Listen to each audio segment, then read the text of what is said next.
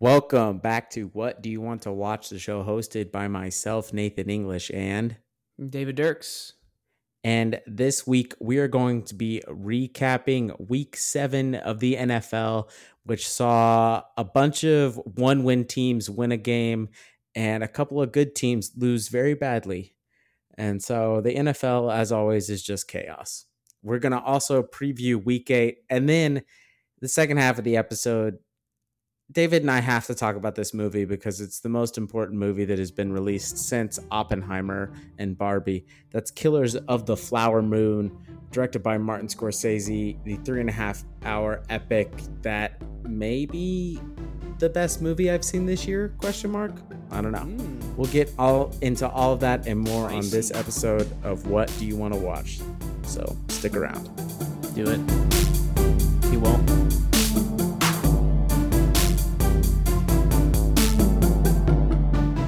Hopefully you have stuck around despite David challenging you and saying that you wouldn't. Um, anyway, David, let's get into it. NFL Week Seven. Um, first thing I want to talk about is the Chiefs, in a surprising turn of events based on their normal games against the Chargers, decided to just absolutely eviscerate that team in the second half. Um, defense locked Herbert down. The Chiefs won 31 17. Um, I'd say there were a couple of times where I felt a little sketchy about how we were playing, especially in the first half. Um, but what did you take away from this Chiefs game, this Chiefs win? Uh, the defense is legit. Uh, I know we've been kind of saying that, and um, you know we're seven games in now, but um, I feel like this was like the first like elite offense we've played. Is that I don't know if that's too too far to say. Let's see, Broncos weren't that. Bears uh, weren't that. Jags were struggling at the time that we played them. Um, mm-hmm. Lions are fine. I think the Chargers though have a pretty elite offense. They have skill players. They got Pro Bowlers on their team. Herbert, I think, is a very good quarterback, and I don't think it, he's the problem. Uh, and yeah, you know they held the Chargers to a field goal in the first quarter. Chargers would get two touchdowns uh, in the second, but uh, nothing in the fourth, nothing in the second half. Excuse me uh, and Chiefs remain to be the only team in the league that has held every opponent to under 20 uh, points this year. Uh, no other defense has done that. So, yeah, um, that might even be not even the answer that you thought I was to to go with. Not you know the offense, uh, the way that it played, but for me, the defense uh, looked really good uh, against a very good offense. Um, what do you what do you think of the offense? We'll, we'll just we'll talk about the other side of the ball now. What, what is your thoughts on the offense? Well, I mean, you got to be happy about 21 points in the second quarter. Um, I think that the first quarter felt exactly the same way. My brother and I watched this game together, um, and it felt the same way we were talking about this that it felt all year. This team gets down the field and then just can't finish drives. And that first field goal, I was really annoyed. I was just really pissed that we did not complete that drive. It was a stupid penalty, is the reason that we didn't. A block in the back call off of a screen and that scored. That scored a touchdown. That yeah, too. the screen scored a touchdown. The block in the back call brought it all the way back, and then we just couldn't finish the drive. And that's kind of been the story of the Chiefs season. Yeah, our defense is holding teams to twenty or less, but that's because our our offense is not scoring that much. I mean, we have not had a really great scoring output aside from the Bears game until this week. Um, one, I just what are the Chargers doing? Like, I know it's definitely scheme is why Travis Kelce is open. It's got to be partially that, but there is no reason he should be that wide open. I mean, he had what Every 12 like time. 12 catches or 12 catches 179 yards in the game and I think he had like 9 for 120 in the first half. Something like that. Um there was a streak of I believe 29 straight passes attempted between Travis to Travis Kelce from Patrick Mahomes that were completions um, which they said on the broadcast was like a one in three thousand chance of happening or something like that. An NFL like record, right? Yeah, these two are in rhythm. Um, they have now have fifty touchdowns as a duo, which is good for fourth most um, all time between a quarterback and a tight end. Um, keep in mind that Travis played with a different quarterback for the first half of his career. And so it's only been in the second half that he's played with Pat. I um I don't know. I just this t- team looked to be firing on all cylinders. There were a couple of deep passes that I thought were pretty promising from Pat. I was a little worried about how we were going to look down the field without Justin Watson. I'd still like us to look a little bit better in that area. If I'm being honest, we need a little bit more separation. I really like Rashee Rice. Maybe oh it's just the fact man. that he caught that one ball and then absolutely ran over a defensive back for the Chargers. I just love when wide receivers do that. And I think that getting Mecole in this offense and getting him back, uh, even in the punt return game, is going to be really big. I just, I think that's a really valuable pickup for us because Mecole knows the scheme. Mecole knows what Andy expects. And he also gives us a burst on in special teams. He got a 50 yard punt return that set up a touchdown that was the touchdown that really put the game out of reach in the fourth quarter. And that was all off of that Mecole Hardman punt return.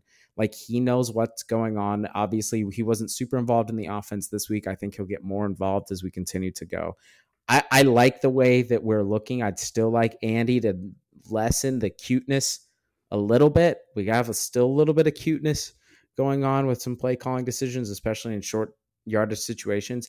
But the fact that Pat is converting like third and 11 plus at like a 70% clip or something like that is ridiculous. I mean, yeah. every time he needs 11 yards, he's either Travis Kelce's wide open, he's finding a receiver, or he scrambles. He's so good at using his legs as well. So I'm feeling good about this offense. I think there's definitely room for it to improve. But I am def I'm not near as upset with the performance, or I'm not upset with the performance, and I was against the Broncos. Yeah, I, I, need to formally apologize to Mecole Hardman. Uh, when they we first signed him, I was kind of upset and that he was just taking someone else's roster spot. Uh, and I was wrong. Um, I think that, yeah, the punt return was huge. Uh, got it down to the 30, 35 yard line uh, late in the game. And not only was that a momentum, you know, adding to the momentum on the Chiefs side, but yeah, set up a, a kind of a game sealing touchdown. Also, he had one catch for six yards but it was like third. It was like third and four on that same drive, maybe uh, to score that touchdown and put it away. It was kind of a um, in response to a zero blitz, and uh, Mecole was running across the field, and Mahomes kind of threw it up to him, um, and he made a big catch on third down to keep the sticks, you know, keep the drive going, and they would eventually score. So yeah, he had one catch, but it was actually one of the bigger catches of the game by mm-hmm. our receiver because you know they were able to score a touchdown and go up um, sorry, excuse me, go up two touchdowns there with what I believe. Yeah, yeah, three three and a half minutes left in the game, and right, you know, once and they that scored that, we all were like, it's over. Honestly, like it's only a two score game here, but this is like the biggest blowout I've I have felt against the Chargers because it's always just so back and forth and so close. And despite it only being a two score game and not really that, you know, bad of a blowout, it felt like one. I don't know if you felt that too, just because we never play the Chargers this well. I think even in that second half. No, they're always kicked off. I was never concerned that entire second half. I, I was never worried because we just kept getting stops and they were driving down the field and stuff. So yeah, yeah. I there we always seem to play those games close. We play division games close anyway, but I think the Chargers we definitely I was expecting it to come down to the wire again. I was still confident in us.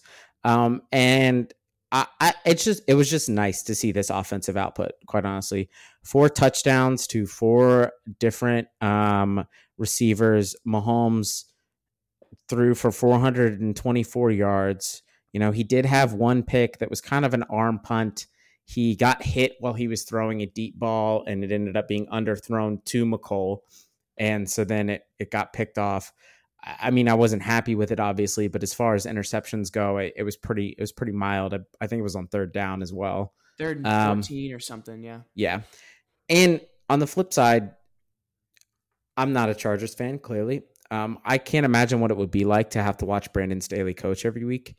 I think that's got to be infuriating. Or their defensive coordinator. Like I don't. Again, the fact that Travis was able to do what he's done, make somebody else beat you. Like I double him I don't I don't know what they're doing on that. And then well, I think we can now start to blame Justin Herbert a little bit. Can we do that? Because I think Justin Herbert maybe gets a pass because we think Brandon Staley is so bad and that defense doesn't play well. Justin Herbert turns the ball over in important situations. He just, he does. One of them was a tip pass at the line that was picked. His interception in the fourth quarter was terrible. It was such a wide open interception. The DB almost dropped it because he was shocked the ball was hitting him in the hands. Oh, that's and right. Justin Cook. Herbert does this all the time. He is bad in clutch situations. And it's something that they play a lot of close games and they lose a lot of close games.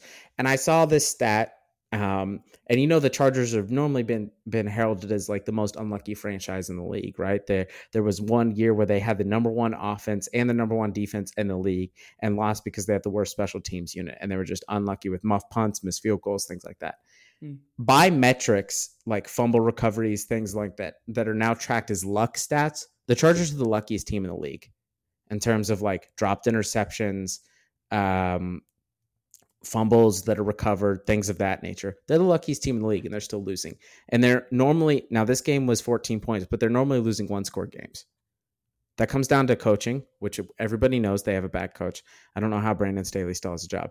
But it also comes down to the quarterback, who does not put them in a position to win. Are you trusting Justin Herbert on a late game drive? My my gut reaction is yes, but also hearing this data might you know, convince I'm not. You know, I'm yeah. I'm trusting Justin Herbert in the first three quarters, absolutely. In the fourth quarter, I don't. I'm not. I, I don't know where he would rank among AFC quarterbacks, but I don't even know if he would be in the top five.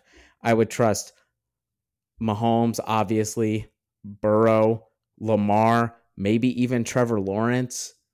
You know, before I'm trusting Herbert. Yeah. Herbert just got a massive extension. This is something he's got to work on because this happens all the time in their close games, and they lose close games a lot. Being uh being devil's advocate, um, what what do you how do you respond to like everything the Chargers do well is tied to Justin Herbert? So, you know, because if you take him out of the equation, um, those things they don't necessarily do well. I feel like, but um, everything that the Chargers excel in, you know, go down the list, it's all tied to Justin Herbert. So, what is your response to maybe someone who says that? Well, so I mean, my response is one, yes, I get that. I think that I'll, like I think that coaching does have a lot to play in it. So Justin Herbert's not completely to blame. Um, but he's got to figure out how to not force this, and that does start with coaching. But Justin Herbert has thrown 14 career interceptions in the fourth quarter during one score games.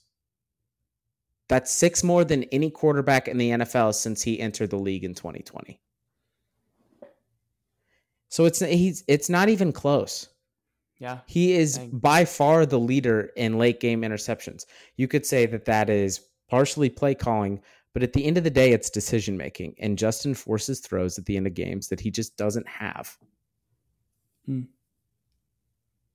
I I did notice that with that first pick, it was like there was a he was the his receiver was sandwiched, double covered, Cook on the uh, you know backside, and then I don't know McDuffie maybe on the underneath side, um, and I was just like, that's a really interesting decision to make there, um, and you know it was picked off and stuff. So And they they do produce. Hmm. They absolutely put up numbers. I mean, Keenan Allen is kind of having quietly the best year of any wide receiver outside of Tyreek Oh. Hill. he's so Like, good. He's he's incredibly good. Now he didn't do a whole lot this game. I mean, he he really didn't. Four um, catches, fifty five yards. Yeah. For a Keen for Keenan Allen, that's a pretty bad game. But I like I think Justin Herbert might just be Philip Rivers. Okay, dude, I saw a stat. It might have been on the like actual like CBS network. I don't even know if it was this week, if it was last week. Kind of a, you know, how many, however many games Herbert's played. You know, first fourteen or twenty four games, however many starts he's had, compared to Philip Rivers' equivalent starts. Dude, the stats were eerily similar. Wins, completion percentage, touchdown to pick ratio, stuff like that. And I was like, why is this so similar? And you wouldn't think it would be when you think of Justin Herbert and Philip Rivers. You're like, well, no, that's. I mean, no, Justin Herbert's clearly better, uh, and it's it's kind of eerie how similar those stats are. Whether that's a product of the coaching or the system, or if it is the quarterback, um, it is just something to note. Like that's just kind of weird, you know. Mm-hmm. And I, I don't know if I have that in front of me, unfortunately, but I'm gonna compare. Let me see if I can do this really quick here. Uh, I, yeah, and I think that Phil Oh, Rivers was it. A great QB. Okay, let me. Yeah, tell me what what do you got? Okay, so this is a little different. Uh, this was on First Things First um, with Kevin Wildes, Broussard, Chris Broussard, and Nick Wright. Uh, it was compared Herbert's first 54 games and Philip Rivers' last 54 games. Um, record, they're both 27 and 27. Philip, his last 54 games, averaged 276.6 yards per game. Herbert, in his first, averages uh, 258, 255.6, so eight yards more, nine yards more. Uh, Philip in his last 54 games threw 96 touchdowns. Herbert in his first 54 threw 103 touchdowns. Passer rating 94 and a half for Phillips last 54 games and Herbert's first 54 games 96.7 passer rating. Very similar. And uh, you know, was Philip even in his prime his last 54 games? So that's just I think the record's the biggest thing for me. You know, they're both 27 and 27. Whew. Yeah. Interesting. Uh, and again, Philip Rivers is borderline Hall of Fame to Hall of Fame Oh yeah, quarterback. yeah, for sure. But I think that maybe we have expected Justin Herbert to just keep getting better because he kind of exploded onto the scene. I mean, he started he started that first game against the Chiefs because of the Tyrod Taylor um, whole crazy doctor Dude, situation that we forget about. Whenever Tyrod Taylor just got like stabbed in the lung with a needle and by the Chargers doctor and then couldn't play. Um, and Herbert wild. played and he looked he looked great. He looked great in that game. And he's looked pretty good since then, but he, I don't think he's gotten better. I don't think in the three years that Justin Herbert's been playing quarterback in the NFL, he's gotten better. And that maybe that's our fault for putting the expectations too high on Justin Herbert. But if you look at the way that he's performing, even like compared to his rookie year and stuff, he's not really improving that much. He's he's kind of just Yeah. staying stagnant. Did you read off the fourth quarter interception stat since 2020? Yes. Okay, yeah. And the there's also another one: most fourth quarter interceptions in one score games. Uh, he is five more than the next closest, Yeah. ahead of Tyler Taylor Heinicke. Yeah, that's wild. And Nathan, I hadn't even thought about this. I just assumed like, oh, it can't be Justin. You know. Um, I think it ha- I think it has to be. now, do you think the poor coaching and maybe play calling has put him into Absolutely. an unfortunate situation Absolutely. of throwing those picks or something? You know. Absolutely. I think I don't think that it's I think it would be ridiculous to actually completely blame Justin Herbert for all of this because obviously coaching has a factor. But I mean, he career 4300 yards, 31 touchdowns, 10 picks his rookie year. 5,000 yards, 38 touchdowns, 15 picks. So, yeah, he threw seven more touchdowns, but he also threw five more picks. And then last year, 4,700 yards, 25 touchdowns, 10 picks. This year, he's at currently at 1,600 yards, 10 touchdowns, four picks. Uh, completion percentages 66.6 his first year, 66 his second year, 68.2 last year, 67. You know, he's yards per attempt is around the same. Like he's not exploding upward. And I, I just don't know if he's getting any better than he was as a rookie. I think he might just be the same quarterback he was when he's a rookie. He seems to have the same deficiencies he had when he was a rookie. Mhm. And it can't argue that it's because the talent around him is getting worse. It, he has the same amount, the same amount of talent. So 100%, I think he needs a better coach. And maybe if he had a Sean McVay, if he had a Kyle Shanahan, if he had an Andy Reid, if he had one of those guys, he would be playing better than he is right now. But I mm-hmm. think that the system, you have to blame both. You can't just say it's coaching because Herbert is also making the mistakes. At the end of the day, he's the one throwing the ball. Yeah, like when there's success, we always think, well, I mean, like every great quarterback had a great coach. Like you, you can't do it by yourself. So I feel like, yeah, maybe the likewise the opposite of like it's never just one person's fault. It's Yeah. both it- are to blame in the system. I think that he is helped out by the fact that Brandon Staley is so like universally reviled for his decision making that then we kind of give Herbert a little bit of a pass when we shouldn't. Hmm. So, Yeah. Anyway, that's enough negativity about the Chargers team that quite frankly won't make the playoffs, so who gives a darn. Uh teams that are looking like they're going to make the playoffs though, some some surprises here. the Steelers and Jags both only have two losses. Jags are five and two. Steelers are four and two. Steelers are four and two despite having one of the worst offenses I've ever seen in my life. Um, the Browns, and it doesn't even seem to matter if the Browns have their starting quarterback because Myles Garrett is so good, you don't need him. And the yeah. Seahawks are still looking good. David, of those four teams I just listed, one, which are you most surprised is having the success they're having so far? And two, which one do you think will make it the farthest in terms of postseason success? Honestly, the one I think I'm surprised the most by, I think really is the Browns. Um, I think even preseason, we knew like, okay, the Steelers have one of the best defenses. If I think I even said this, if Kenny Pickett's like a six out of ten, like that'll be enough for them to win some games with the coaching staff that they have, the culture they've built, the defense they have. Um, so I know that we've seen them struggle, but I don't think we would have been surprised to hear that they're four and two. But the Browns being four and two, I think surprises me. Also, just in the way, like you mentioned, the way that they're winning games.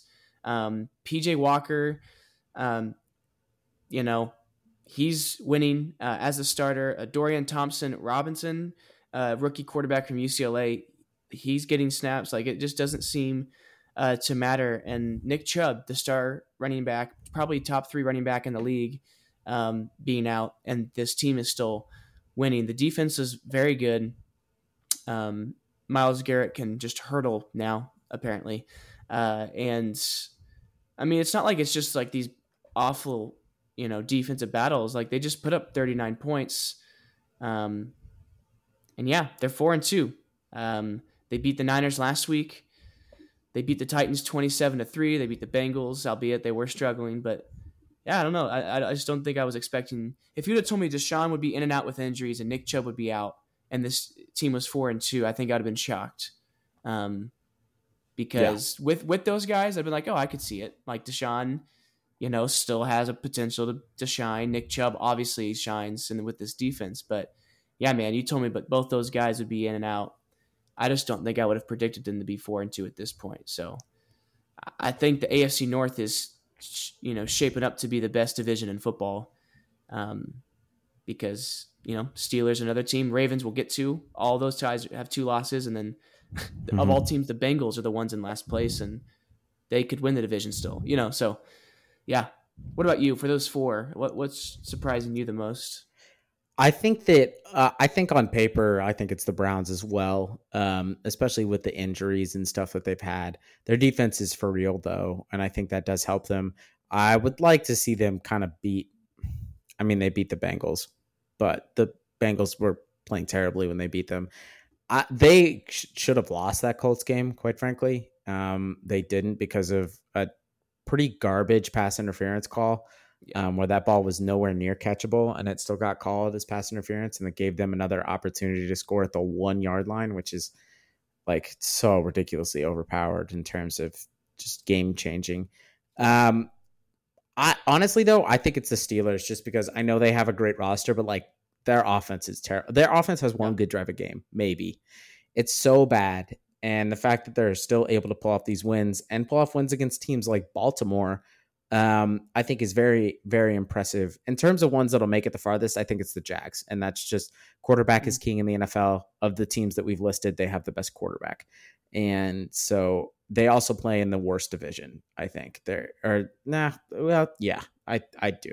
I do it's pretty shaky. Still bad. It's, it's, it's still bad. Um, the AFC West might be competing though, because outside of the Chiefs, who are you afraid of in the AFC West? Hey, I'm not upset with that. So yeah, that's um, not a um, problem. But for me, I know quarterback is king. I think Seahawks might get the farthest. Um, NFC is weaker. That's you know, and the AFC is just beating each other up. Um, and I think, I mean, it's just going to be stacked. I mean, you look at the playoffs potentially, and it's like, my goodness, there's not an easy like team to get through. And so, yeah, I think I think the Seahawks this de- the Seahawks defense is legit. The rookie they drafted last year, and then Witherspoon, the guy they picked up this year, both these rookie cornerbacks are very good, really, really good. And then Jamal Adams is on that defense. Mm-hmm. And Seahawks, people forget they have one of the best still skill groups in the in the league right now. I mean, DK, Tyler Lockett, and then JSN, Jackson Smith, and Jigba from Ohio State. Like those are three solid guys, and then you got Kenneth Walker in the backfield. So, you know, and quarterback is king. And if Kenneth and not Kenneth, if Geno can play a clean game, like I think Seahawks can beat anybody. But can Geno play a clean game? I think is the question. Um, so, you know, we'll see come January if if he's going to write back or not. But you know, I don't know. We'll see. Nice, nice call back there. Yeah, I think Geno is playing better than I expected. I still think that he's got a ceiling though, and I think this happened yeah. last year. So I'm still like to see him do it in the second half of the season. Yeah. Uh, before we move on, I just want to read something to you. Um, so you remember how the Deshaun Watson's getting over two hundred million dollars in guaranteed money mm-hmm. um, from the Browns. Um, so I'm going to just read you his quarterback stats since he's been a Browns quarterback. Now, obviously, he was coming off a suspension last year, and then he's been injured a couple of times. So Deshaun Watson's only played and started in 10 games. In those 10 games, he is 165 for 277, which is good for uh, 59.6% completion percentage, 11 touchdowns, eight interceptions. So in 10 games, he's averaging just over one touchdown a game and just under one interception a game. And he's been sacked 32 times. He sucks. That's not good. He sucks. I'm glad he sucks. This is a person I'm praying on his downfall. Um, and they don't even seem interested in putting him back in. He was cleared, medically cleared on Sunday to go back in the game, and he didn't. He just had his helmet on on the sidelines, was smiling and laughing it up. He doesn't seem to care if he plays. The Browns seem to not want him to play. I, I know that Browns fans have to kind of be feeling good just because just because they get to watch Myles Garrett every week, and I'm like, oh my gosh, Myles Garrett's so good. But imagine spending that much on your quarterback who's a dud and a terrible person. You know, like Broncos fans hate Russell Wilson, but at least Russell Wilson doesn't have the off the field stuff that Deshaun Watson has. You know, mm-hmm. Like At he's a bad he's quarterback that they're overpaying for, but like he's not Deshaun Watson. And if they want to get out of this contract, I think next year, if they want to cut him, it's a $51 million cap hit. Yeah, five years, 230 million fully guaranteed. And this is the second year of this contract, or is this the first year? This is the second year. Yeah. And like you know, I we're all for players getting paid, but this is a shining example of why teams don't want to do fully guaranteed contracts. I think. Well, and this is just not the person you get. Like, no, that's true. They gave a fully guaranteed contract to a person with off the field issues that hadn't played organized football in eighteen months. Yeah, and he's not. He's just not good anymore. He's not. We've seen enough. Ten games is enough of a sample size. He's not. He's bad it, it's it's just it's kind of wild. But yeah. All right, David. Let's talk about the primetime games real quickly before we make our picks. Miami, Philly. Um, I think I said it. I think you've also said it. Miami does what they need to do against bad teams, but we still have yet to see them prove themselves against a good team. And you could you could turn that around on me as a Chiefs fan and say, well, the only good team the Chiefs have played beat them in the Detroit Lions. And I would say that's fair. I would also say our quarterback and head coach and best players all just come off a Super Bowl win. So we're kind of maybe absolved a little bit from the fraud moniker that could be bestowed upon the Dolphins. I'm just looking, the Dolphins didn't look great. Um, Jalen Hurts had some just baffling turnovers again. Dude, six seems he's got like more turnovers this year already than he had all of last year. Mm-hmm. Um, so there's that, but they the Dolphins still did not look good against this team, and this and the schlacking they got from the Bills, which didn't even mention the Bills. The Bills got beat by the Patriots, who were the worst team in the league, aside from the Panthers. Um, and so I don't even know if the Bills are good. And the fact that the Dolphins kind of got boat raced by the Bills. I they're gonna they're gonna win eleven games. I just don't know if I can take them seriously. You know. Yeah, I. Of course, I picked them to win this last week too. I remember I was like, I just talked about this, you know, the struggles with the Dolphins, and here I am picking them to win. I, hey, Colin Cowherd said it best. The Dolphins are a heavyweight with a glass chin. And uh, I said that last week, and they got hit in the chin this week. And uh, there's just really once, I mean, let's see, Eagles got up 17 to three with three minutes left in the second, and I don't know how you felt, but I was kind of like, it's over. Like yeah, there was there Eagles was up no- two yeah. possessions. They're they're in their sweet spot. Yep. And um, yeah, uh, Eagles didn't look great by any means, and they still kind of won handily. I know in the third, Dolphins tied it with the pick six, but then Eagles drive right back down, four minute drive, seventy five yards score, and then they score again in the fourth. So Eagles are a good team, and but again, the two solid teams the Dolphins have played now, they got kind of handled. So that's just really interesting. And, and yeah, with the Bills, I mean, you you could take that a step further, and they're a bad missed call away from being three and four right now, with back to back losses to the Giants and the Pats, which is even crazier to think about. And um, yeah, Yeah, the, Sean the the teams that they've lost to are not good teams. We should No. we should say that. Jets, Jets, Jags, Pat- Patriots now. I mean, And the should have been the Jags are the best team that they've lost to, but yeah, losing to the Jets and they couldn't score, and they couldn't score against the Pats today. They can't score. It's not it's not their defense. You can you can say that it, their defense is a problem, but they couldn't score against the Pats. Yeah. I mean, Last week they through three quarters, they didn't score a single point, and this week through three quarters, they had a field goal in the second, and they did score a touchdown in the third. And it's just like, man, these slow starts. If you're about to lose to the Patriots and Giants, like imagine a slow start to a team that's slightly better. You know what I mean?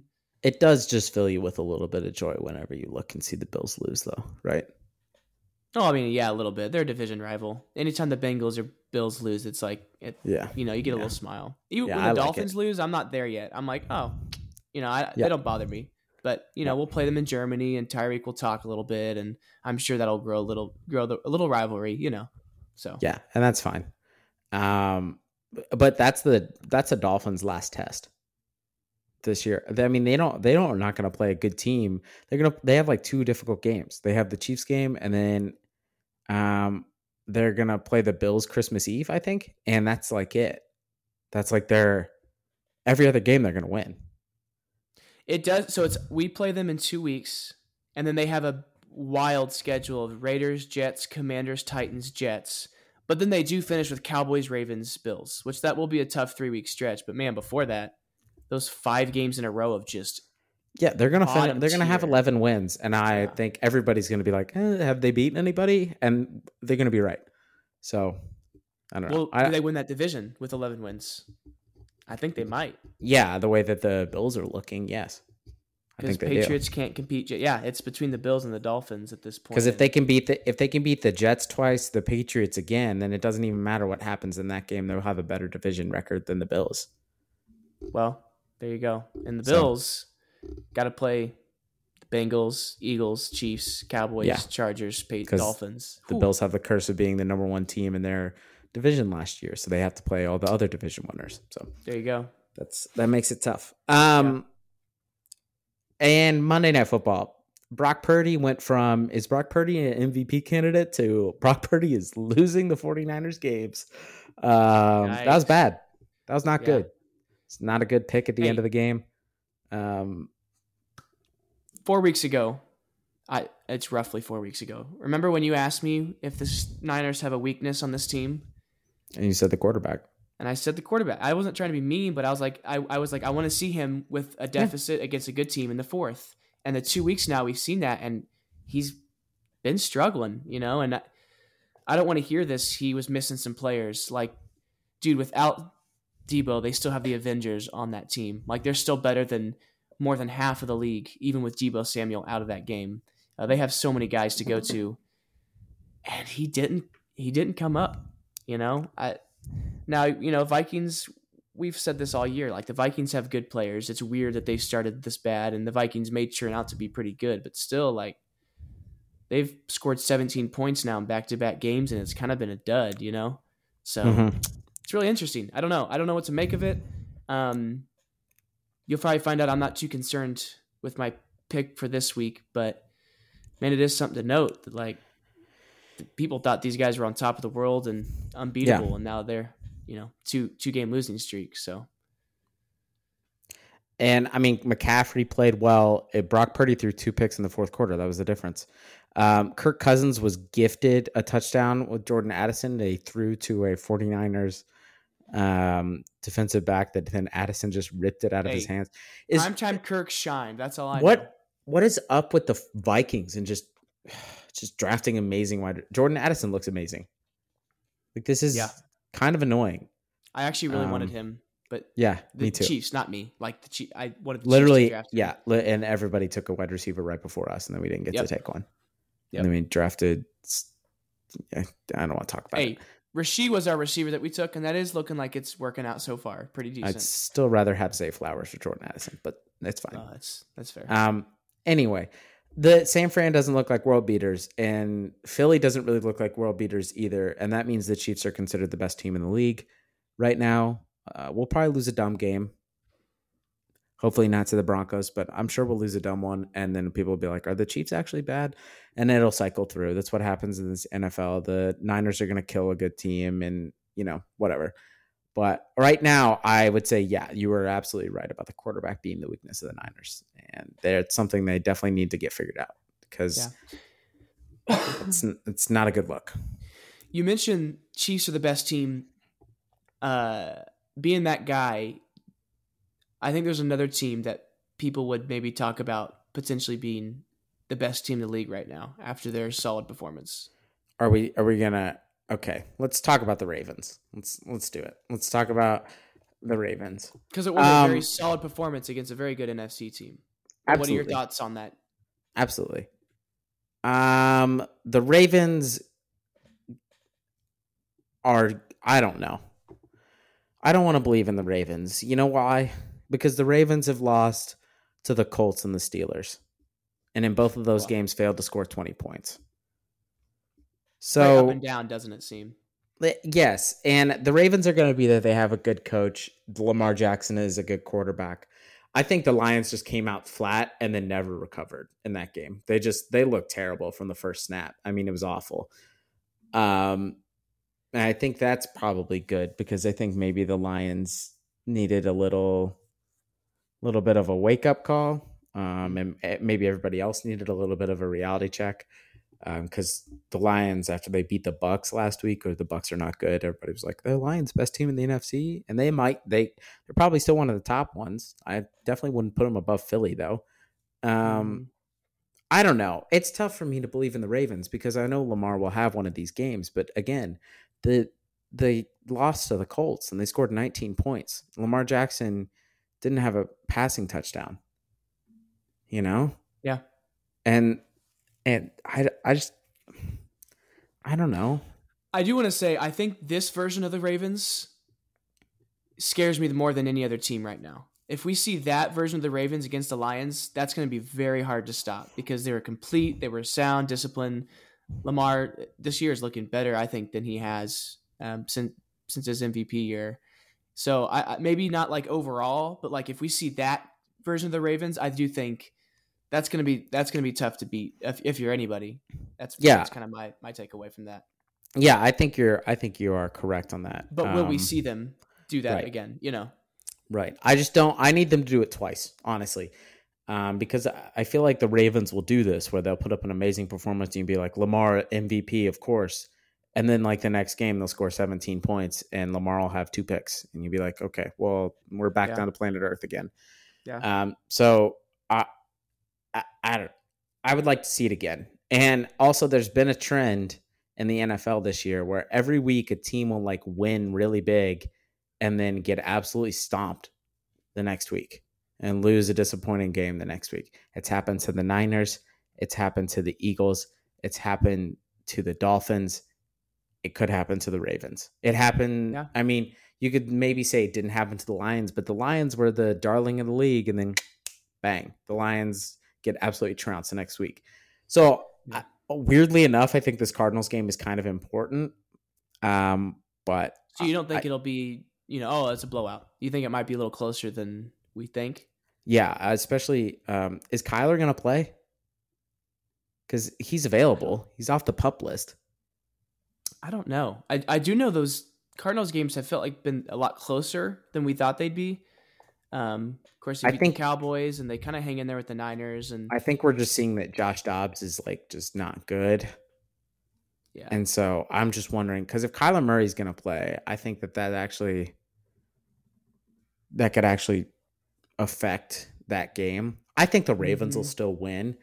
I don't know. I it's just it's hard for me to believe in a team that lost to the Steelers eh, the Steelers inept offense. I know the Steelers defense is good, but the Steelers awful offense and then the Colts and in both of those games failed to score 20 points.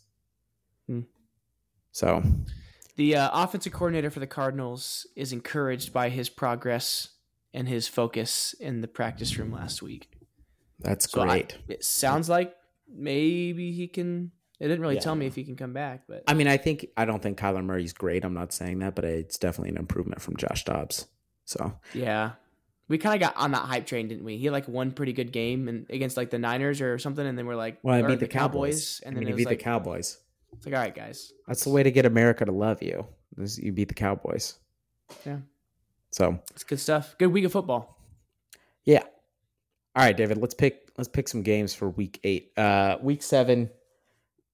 Neither one of us had a great week. You had a worse one than Yeah, me. I had a I had a rough one. You went one and three. I went two and two. Um, I got the Bills wrong. I got the Dolphins wrong, and I got the Rams wrong. It's a rough, rough, rough week for me. yeah, yeah. It happens. You know, it's it's okay. Well, who's your favorite this week? Oh, let me get to this. I um I mentioned San Fran, and I said like, oh, clear. I'm not concerned. 325 Bengals play in San Francisco. I'm picking the Niners. They've lost two in a row. Bengals, yes, look good coming off a bye week. Um, Niners are still a good team. They still have one of the best defenses in the league. They still have some really good skill guys around them. Kyle Shanahan's a very good coach, uh, and they're back in Santa Clara. I think they get it together. Yes, against a good Bengals team, but I just don't see. I don't see the Niners losing three games in a row. I just don't see that happening. Uh, they're three and zero at home this year, and they're favored by five and a half. But um, yeah, uh, I I feel good picking the Niners to end their losing streak. Yeah. Uh, Risky I pick, think. it- maybe. I don't know. I mean, if you're being a little honest with yourself, you're also just kind of hoping that the Bengals get punched in the mouth, and then you can be like, "See, they actually weren't didn't rebound. They're still not great." Oh, that's fair. Um, so I am going to go along the same lines, and I'm going to take the Bills over the Bucks, which is the Thursday night game this week. Um, I the Bills lost. They looked bad against the Patriots. I don't see them losing two in a row to two bad teams. Um, I just I, Josh Allen's too good, I think, and so um, and I think the Bucks are bad. I think that they're starting to get ex- exposed a little bit more. Yeah, Baker's fun. It's nice to to root for them, but they should have beat the Falcons and they didn't. The Falcons did not play well and they still won. Um, and so I, I yeah, I'm just I'm gonna go ahead and take the the Bills to rebound here, Yeah, and it's at home. It's at home for Buffalo too. Oh, yeah. Man, So- there is this trend, and I know it's kind of like a overused, maybe even analogy at this point, but man, Josh Allen really does tend to have roller coaster stat line. Like if he has a bad game last week, he's gonna have a great one this week, and literally for more than a year sample size now, we find that to kind of be true, which is really weird. Mhm. Um, although the last couple weeks, it's kind of been double low, which is yeah, I like this pick. Why? All the more reason that he, you know, he might come out and throw five touchdown passes Thursday night. You know, it's like, oh, the Bills are the best team in the league, and you know, here we go again. So Yep. yeah, it's a good pick. yep. All right, David. Uh, who's your upset pick this week? Bro, I got a sneaky good one, and I'm gonna send it. Give me the Steelers at home over the Jags. Ooh, Playing at Heinz Field, Jags are favored by two and a half. Uh, Steelers are riding a high. They're getting healthier and healthier. Diontae Johnson's back, and so Kenny actually has a number one and a number two receiver, and Diontae Johnson and Kenny and uh, George Pickens. There it is, and uh, I, I, I don't know. I can't believe I'm picking the Steelers to win this, but Jags are kind of on a little bit of a winning streak, and it's hard to have that in the NFL, right? You know, they're they're due to lose one, so we'll, we'll pick the Steelers here. Well, yeah, and I would also just to help you. This is Mike Tomlin is an incredibly His teams are incredibly good as a, when he's a home underdog. Hmm. Um, I believe they're actually just they definitely cover the spread more often, but based on what I've seen, I think straight up, um, they win over fifty percent of the time when Mike Tomlin's a home underdog. The Steelers should just really perform well when they're underdogs, and so No, this is a 2021 stat, so this is not up to date. But he is 41 and 23 against the spread as an underdog, which is Yeah. wild, yeah. and that's So- two years old even. So he, yeah, he gets his guys motivated to get up for games like this. So I think that's a pretty good pick. My upset, um, and You're gonna ride on the is- Patriots, aren't you? You're a big Pats fan now, huh? No, I am not going to Mac ride Jones on the Patriots. is back. You you got to stop. He did play kind of good though. He had some good stats. I ain't gonna lie. Kind of good is is really just a little bit of a stretch. Yeah, I'm gonna I'm gonna go um something really stupid. No, never mind. I'm not gonna do something that stupid. I'm gonna go Titans over Falcons. Uh, for some reason, the Titans are underdogs in this game, despite being at home, having a much better coach, and playing Desmond Ridder. I know that the Titans quarterback situation isn't great, but Desmond Ridder literally turns the ball over like he's prime Daniel Jones. I don't really understand how the Titans are underdogs. I just think like I, I think Vrabel's too good. I, I think they also are going to need this one just because they got to win some of these dumb games because their division winner is going to be like eight and nine. So I, I'm taking Yeah. the Titans here. yeah, I like it. All right, David. First wild card pick. What you got? Uh, I know I joked about the Pats. Why am I kind of wanting to stay away from that game? like, if they can beat the Bills, they can beat the Dolphins. So it's like, why am I just like Stop. not going to pick that game? No, Don't hey, do you that to yourself. Hey, you take that then. I'll, I'll give it to you. No, Why not? Because you're yeah, there it is. it's, it's disgusting. Um, I, I'm hopping on the Ravens. I like them.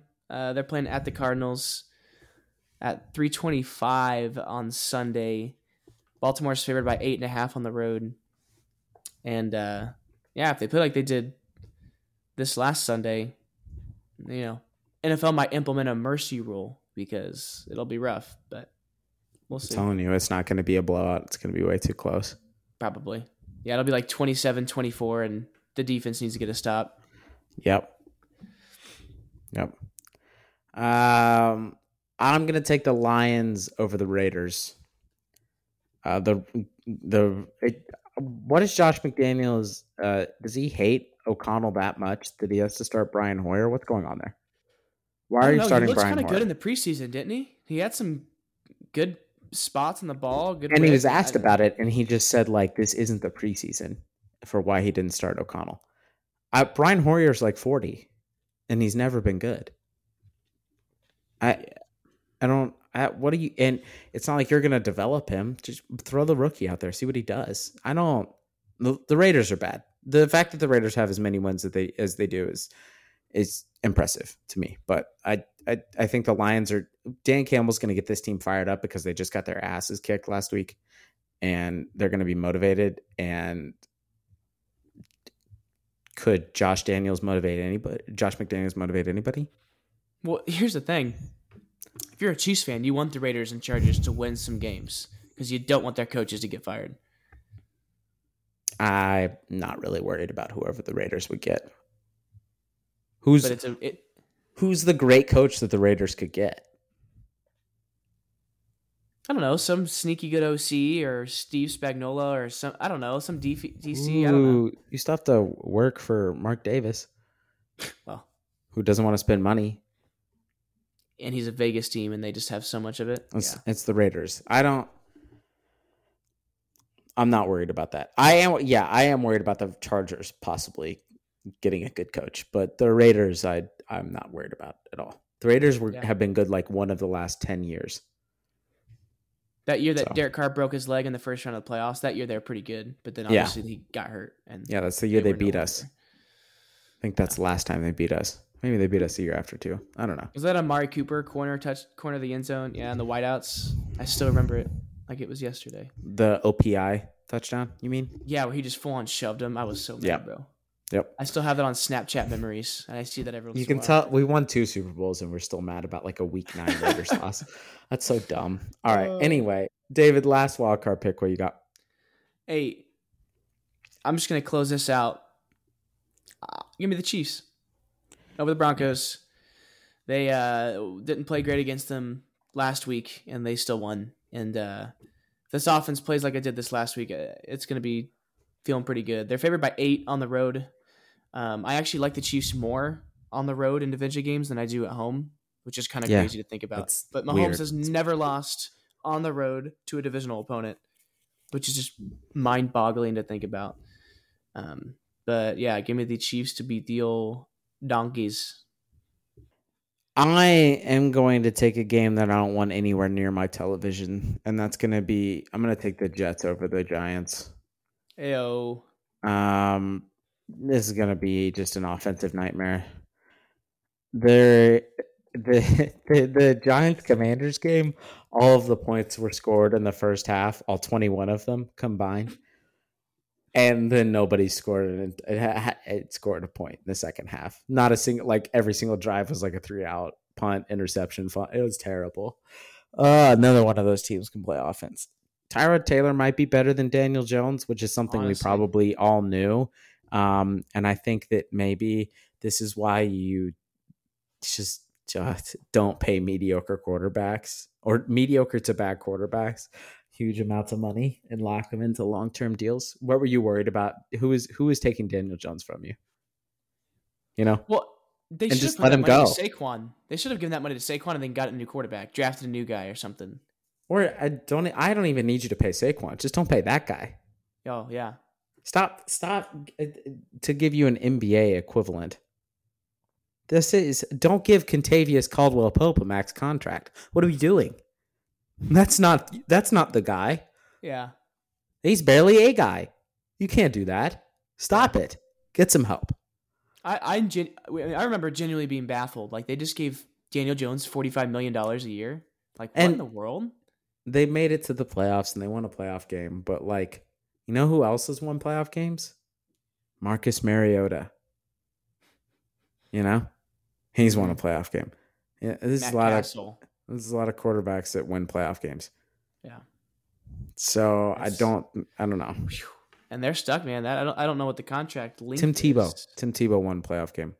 He did. Bless his soul, he wasn't the greatest, was he? No, he's he's terrible. He was not good.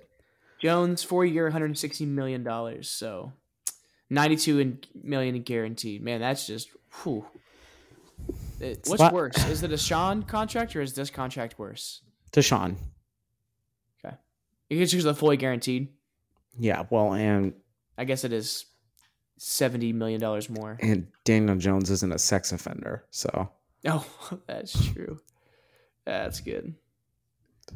yeah. I shouldn't probably. I probably shouldn't say a joke in regards to what you. Nope. Nope. You definitely shouldn't. The joke about the Browns being bad at football. That's what I meant. Yeah. Moving on. Absolutely. All right. That was that was it. That was it. Are you, any more football we want to talk before we get into the reason I'm actually on this podcast today? Nathan's so excited. Um, I don't think so. I think next week I'm gonna get our uh, records of each individual like favored underdog and our wild card records just to compare to see how we do in like middle of the year. Hmm. But other than that, no, it's gonna be another good week of football. I hope so. I hope we kill the Broncos. I have a bad. It feels trap gamey to me. Because then after they go to Germany, right, to play the Dolphins. Yeah. So are they overlooking this and thinking about the Germany trip? Is That- Taylor going to be? Is Taylor going to be in Denver? Dude, four and zero with her in attendance. and he Travis plays much better when she's there. Forget the fact Much that one of the games he was injured and another game he got injured. That's not what matters. No, no. Just no look at the context needed. Yeah, just yeah, look just at the, look at the stats. graph. Just Yeah. look at the stats. Yep. Big stats guy. All right, David. There's no way for me to seamlessly transition this um, because I With don't my- really want to have a cool segue. So with my music. yeah, we're gonna we're gonna listen to David's beautiful garage band um, intro music, and then we're to talk about the new Martin Scorsese film because damn it, we may not get many more new Martin Scorsese films. So when we do get a new one, we need to talk about it.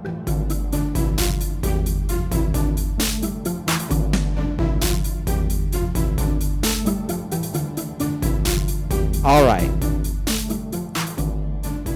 A movie that I think you and I have been waiting for all year. Um, I would say was definitely among my most anticipated of the year. And it's finally arrived. It's three and a half hours, and it was amazing. It's Killers of the Flower Moon, Martin Scorsese's latest directorial feature starring Leonardo DiCaprio, Robert De Niro, and probably, no, I would say definitely uh, the best performance I've seen this year, Lily Gladstone. Um, David, I think first of all, we should just talk about the runtime because I think that that's what's getting a lot of attention in this movie. It's three and a half hours. And I would even argue this is not a movie that flies by. Um, I think that's by design. But I think a lot of times when people compliment longer movies, and I do this as well, and sometimes it's true, like Oppenheimer didn't really feel three hours to me. You know, it like especially that first hour and a half feels like it goes by so fast because mm-hmm. you're building to the Trinity test. This movie it does not feel that way, and I think that the Scorsese's intention. I think he wants to make you feel kind of the scope of the story, but also how agonizing and painful and long and awful these crimes that are being committed against the Osage Nation are and how it's not happening suddenly, how everything is developing over time, and yet nobody's doing anything to stop it. Would you agree with that assessment? I would. I think it's definitely intentional. Um, I do agree with this, you know, rebuttal to people complaining about it, the length, saying, you know, we watch 10 episode Netflix series and you watch uh, Oppenheimer, like, you know, if you care about something enough, you'll you'll watch the whole thing. So I do agree with that, and that like movies aren't getting longer, and that's not a big issue. Like if it's a good movie, I don't care how long it is, I'm going to watch it. Um, but I do think it's intentional in the length. Um, I think for me personally, I don't even necessarily know where this was in the movie, necessarily in the storyline. I for around Act Two, I found myself like get drifting slightly. Um, just due to the length. Um, but then you know once he begins, I think really once um, the FBI shows up. What's his name? I love the I love this actor. Jesse uh, Plemons. Once Jesse Plemons, you know that that kind of starts to snowball into the, the, the final act. That you know I I was back right into it and and definitely engaged. So for mm-hmm. myself, I found myself a little, uh, you know, disengaged for a couple minutes there in the middle of like, whoo, we're not even halfway through this thing, you know.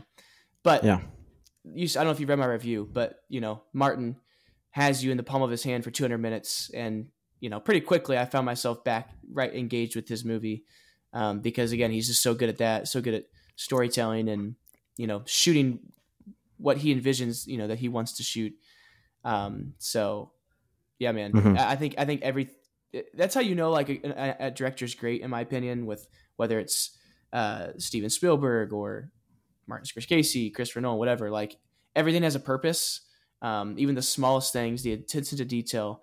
Um, so yeah, I, I, agree with you to get back to that original question of like even the the runtime. I don't think he just kept packing stuff into the story. I think maybe even it was intentional. Like we're gonna make this long because this is a long process and a very deep one. So yeah.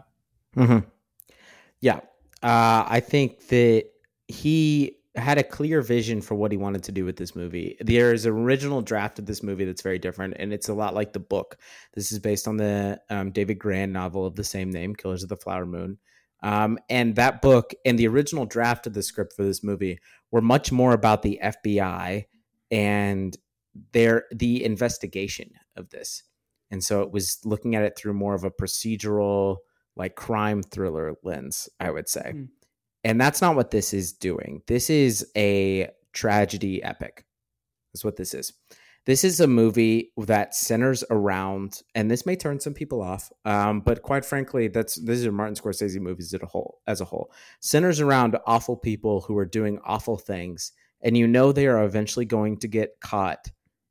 Um, and yet you're still shocked at how awful they are and how it is they're not getting caught. Wolf of Wall Street, Goodfellas, um, Casino, uh, Killers of the Flower Moon, The Irishman. All these kind of follow this this list. I think what sets Killers of the Flower Moon apart is it is not Goodfellas, and that Goodfellas is very fast paced, and you could even describe it as fun at certain times, even though you know what's happening on screen is not right. Like, um, the way that the, uh, like the Copa scene in Goodfellas in, uh, in shot is like supposed to draw you in to like this world of like lavishness and excess and Wolf of Wall Street does the exact same thing. It's like a lot of the first hour and a half of these movies are normally fun. And so I was almost expecting that whenever I came to this movie and it's not. This is a movie that starts you off. There's a montage in the beginning, kind of a montage. And this is a minor spoiler, but it's not really a spoiler of Osage people being murdered. And one of the most upsetting things I think I've ever seen in a movie is the murder of the young mother. Mm. It's broad daylight, complete silence. She walks out of her house. She sets her baby in a bassinet. She turns around. She gets shot through the chest. The man callously walks towards her, puts the gun in her hand, picks up the baby, and walks away. There were audible gasps in our theater. I was, yeah, I was like, oh my God. Oh my god, Marty is not like this. This is not going to have flair. This, you know, this is not going to be stylized, and so it's just it's about the original sin of, of America. I mean, if you want to get down into it, it's about it, it's a lens of which to tell about the genocide of Native Americans, which obviously, if you know anything about American history, you know started as soon as European settlers stepped foot on the continent and continued in different ways. And this was like the latest continuation of it, what happened in the 1920s.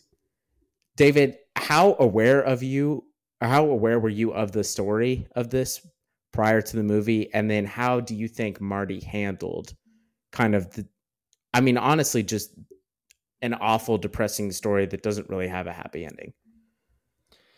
Uh, I, I didn't know about this story um, at all. Um, and maybe maybe it slipped my mind. Maybe I heard it once and it went in air in one ear out the other. I don't know. I didn't even know that this like happened. Not even in the story, but like I didn't know that this process happened.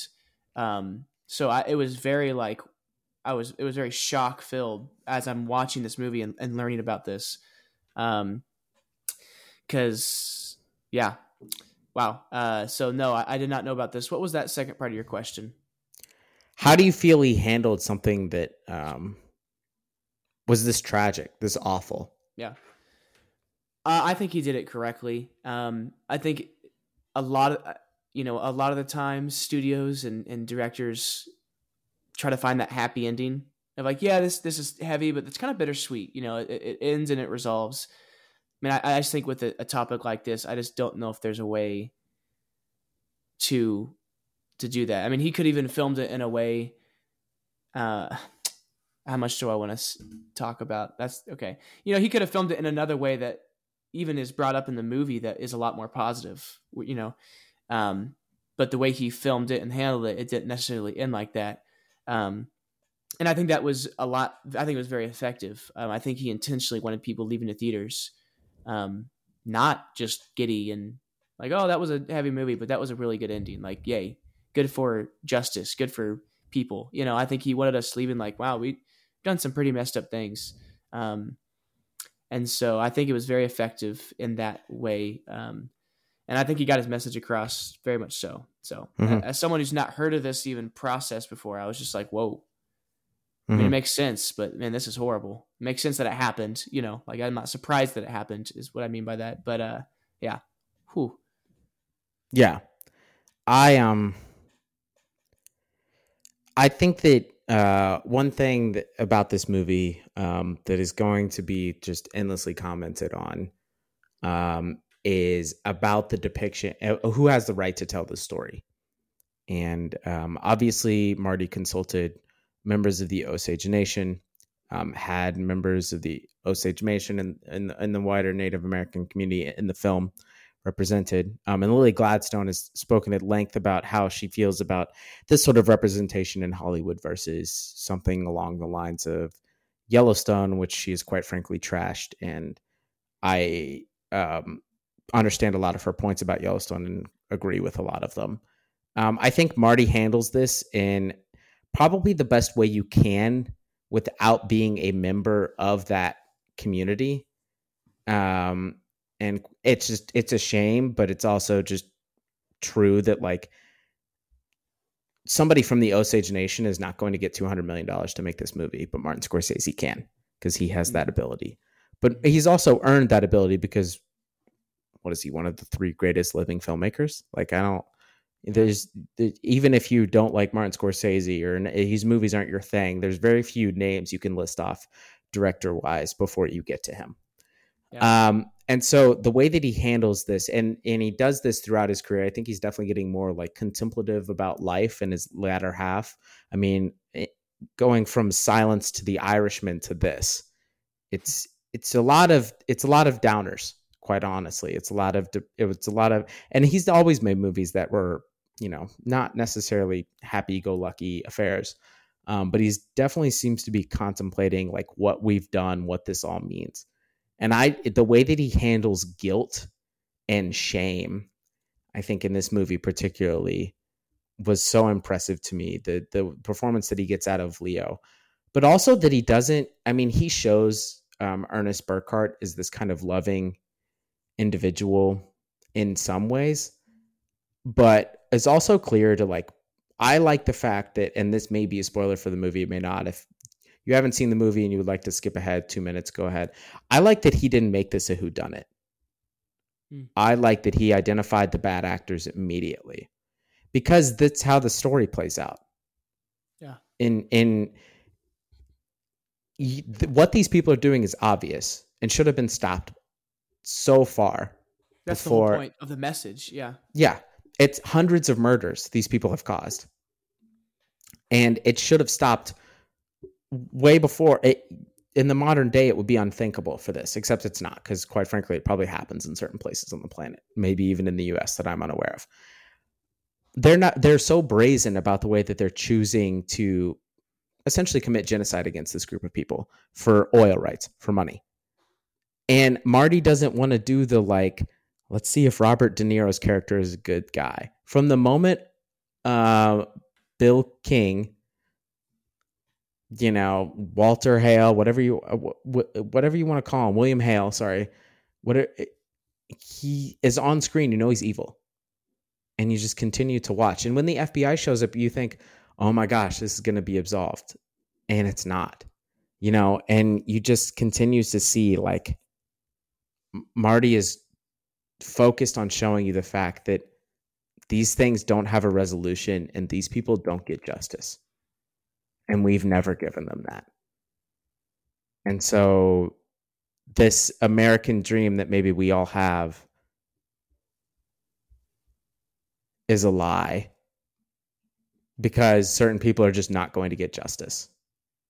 And I think that's such an important thing for the most important filmmaker living right now, arguably outside of maybe Steven Spielberg, to say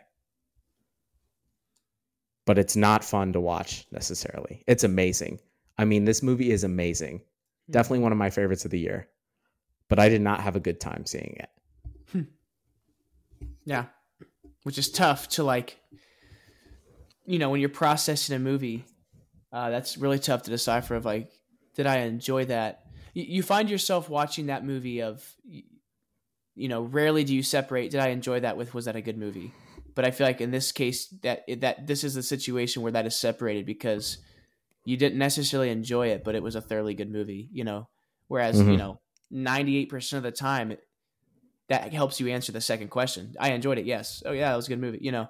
Um, so yeah, it's just a different process happens after a movie like that, and uh, like you know, and there's, we're, there's we're still probably even processing the movie. You know what I mean? There's so many just like bone chilling scenes in this movie where you're watching it and you're going, these people are just flat out like evil. Like these, this is just awful, and it's mm-hmm. and the just nothing is happening. Nobody's doing anything to stop it. Um, and I, I don't really want to say anything more because I think you need to watch the film about the plot. So let's talk about Lily Gladstone. Um, she's uh, in a movie with the two two of the biggest names in Hollywood, in De Niro and DiCaprio. Uh, and from the moment she comes on screen, she is like I, I feel myself missing scenes that she's not in because she's she's so powerful and not in like the traditional way that we think of Oscar performances where she's like over the top emotions and is screaming and yelling and delivering these long, you know, impassioned monologues with great metaphors about American ideals. No, she's just she's just simply talking. She's simply being there. But she has such a commanding presence that you're like, "Oh my gosh."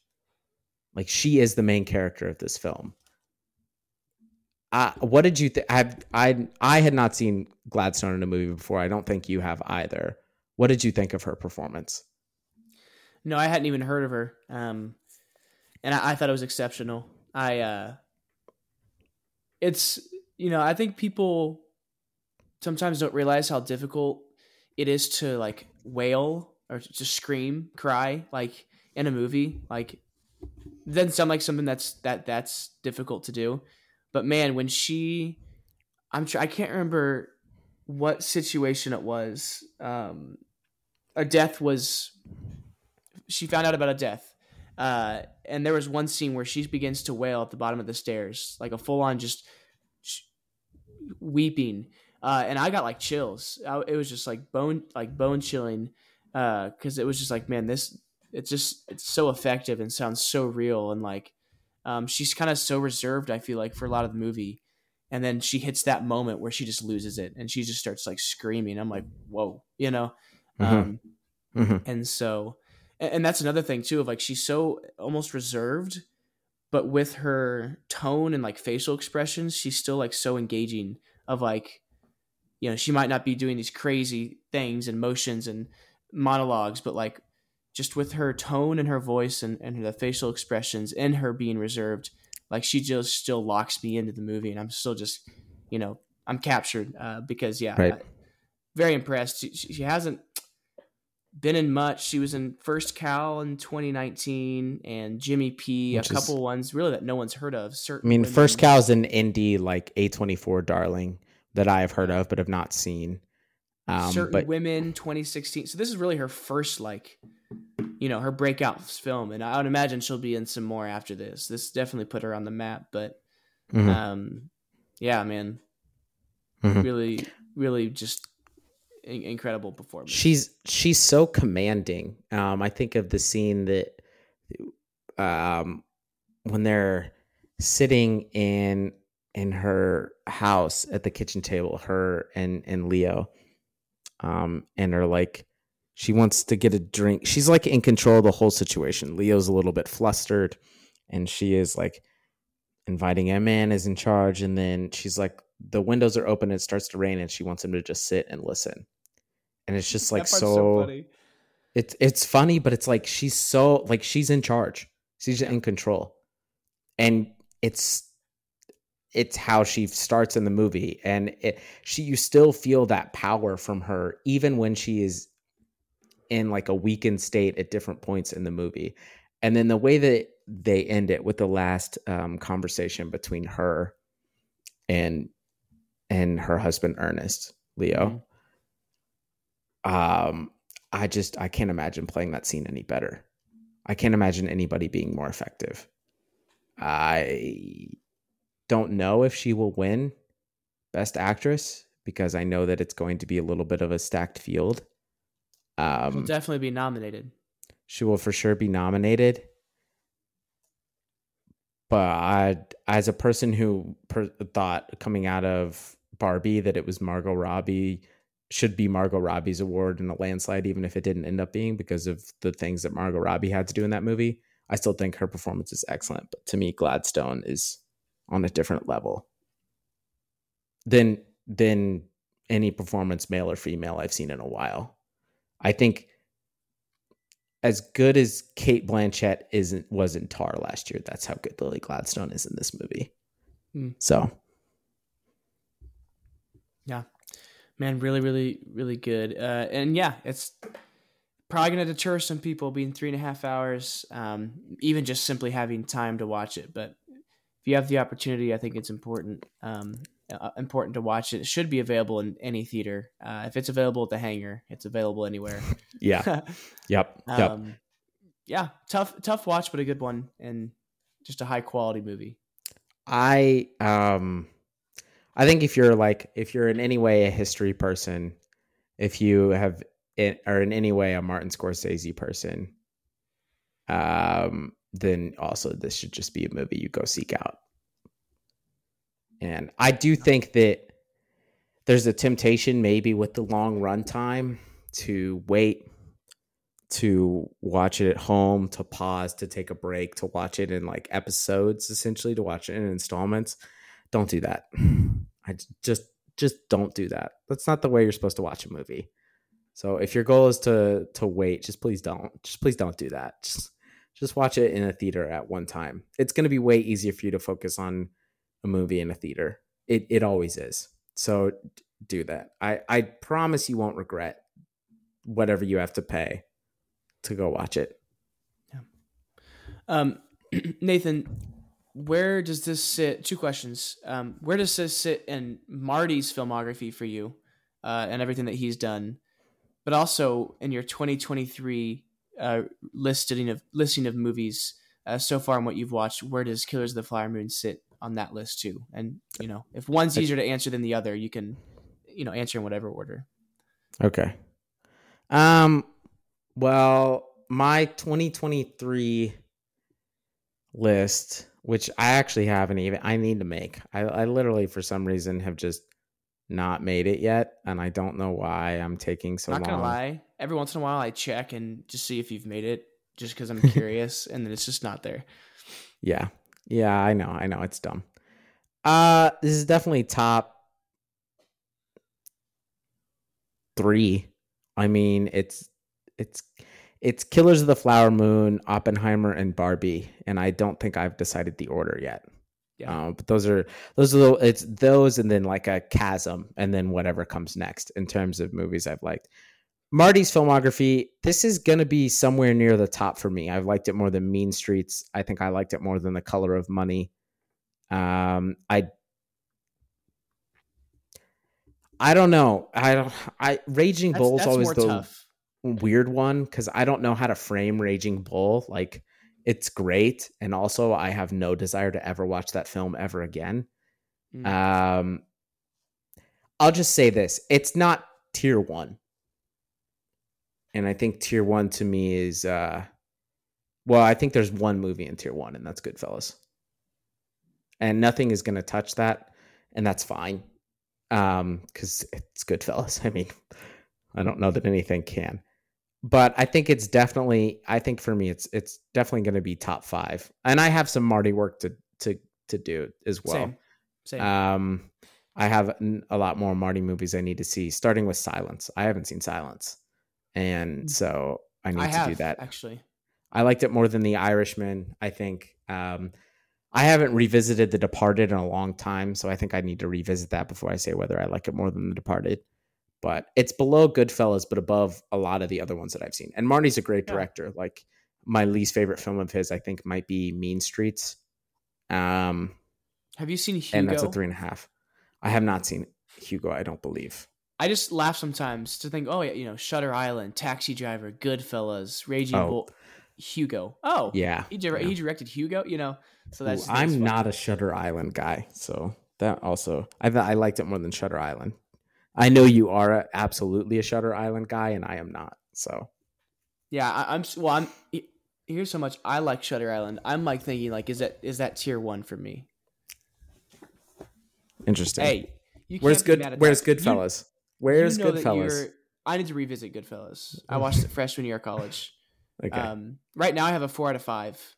Um, but I- I guar- really wanna- I guarantee. I guarantee that rating's higher when you rewatch it. probably. I need probably. to rewatch Wolf of Wall Street. Um, I watched Wolf of Wall Street when I was in high school, and I think when I was in high school, I was like, "This is just a movie about like a rich guy who's supposed to be."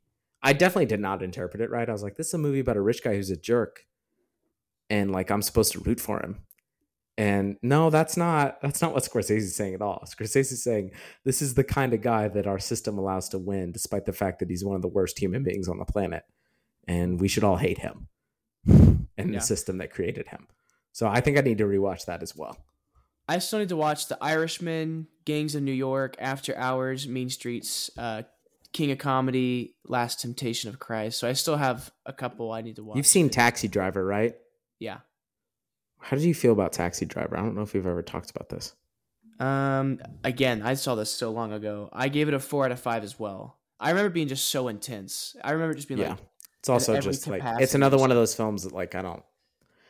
Do I need to rewatch it? You know, it's ta- it's great, but like yeah, it's it's tough. It's tough watch in a good way. And well, not in a good and- way, but it, in a, and then the Joker ripped every almost everything from it and made a worse version of it.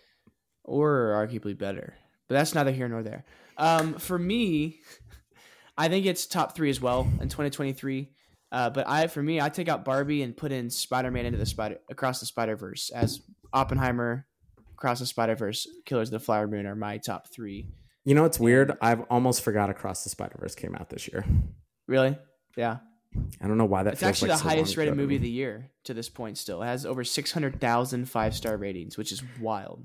I mean, I like that movie a lot. I thought it was amazing. I think I gave it a four and a half when I saw it. Um, it it it does just feel like half a movie, though. Is the problem? hmm No, I know what it is. You just wish Tobey Maguire was Spidey, not Miles Morales.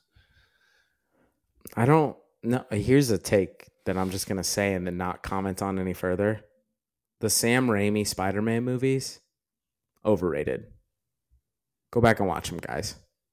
It's a little tough at times. Not just not just from the CGI standpoint. Like there's some things that are definitely good. I think Spider-Man 2 is still legitimately good, but like there's some acting and dialogue and other stuff in the first couple of Spider-Man that you're like, what the heck are we doing, guys? These are not good. This is bad. Yeah. And I think Tobey Maguire is borderline bad in the first one. So, That's a take right there. yep.